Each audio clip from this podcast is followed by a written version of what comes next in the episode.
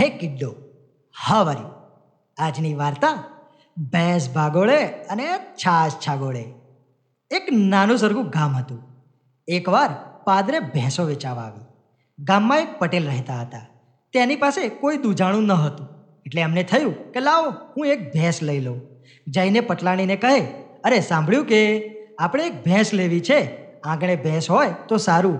છોકરા છૈયાને દૂધ મળે. બાકી મેળવીએ તો એનું દહીં થાય, ઘી થાય અને જે સરસ મજાની છાશ થાય તો તે આપણે આડોશી પાડોશીને પણ અપાય.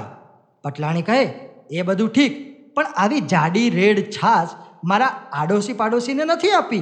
છાશ તો હું મારા પિયરિયાને જ આપીશ. પટેલ કહે, તે એકલા તારા પિયરિયા જ સગા ને મારા સગા તો કાંઈ નહીં. કા? એમ છાશ નહીં અપાય? પટલાણી કહે, નહીં કેમ અપાય? અપાશે. ઘર તો મારું છે ને.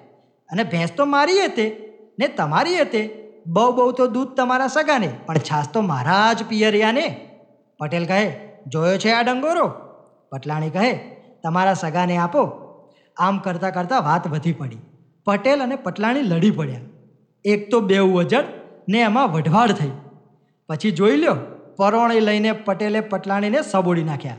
ઘરમાં હો હો થઈ રહ્યું. આડોશી પાડોશી પણ દોડી આવ્યા. બધા પૂછે અરે પટેલ, આ શું છે? આ શું માંડ્યું છે? પટલાણી ફરિયાદ કરતા બોલ્યા, અરે જુઓ તો બાપુ, આ વાંસામાં સોળ ઉઠ્યા છે તે, પટેલનો કાંઈ હાથ છે? મને ઢીબી નાખી. પટેલ કહે, તે કોકની જીભ ચાલે ને કોકનો હાથ ચાલે. પાડોશી પૂછે, પણ થયું છે શું? કજિયો શાનો છે? પટલાણી કહે, અમારો કજિયો તો છાસનો છે. પટેલ એમ કે છે કે છાસ તારા પિયરિયાને નહીં, તો નહીં શું કામ? દૂધ ભલે ને એના સગા ખાય પણ મારા પિયરિયા સુધી છાશે નહીં? એ તો મારે નહીં ચાલે.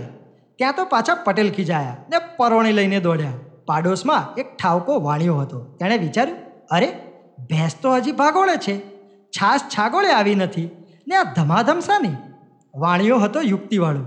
એણે જઈને પટેલને કહ્યું, અરે પટેલ પટેલ, વઢવાડ તમે પછી કરજો. પહેલાં મારું નુકસાન ભરપાઈ કરો. આ તમારી ભેંસે સિંગડું મારીને અમારી વંડી પાડી નાખી. તે ચણાવી આપો. આમ તમારા ઢોળ રઝળતા મૂકી દેતા શરમાતા નથી? પટેલ કહે, અરે, પણ મારી પાસે ભેંસ વળી ક્યારે હતી તે તમારી વંડી પાડી નાખે?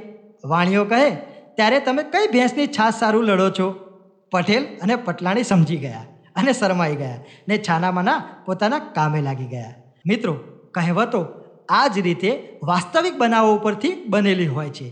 તો આવી જ વાર્તાઓ સાંભળવા માટે સ્ટે ટ્યુન બાય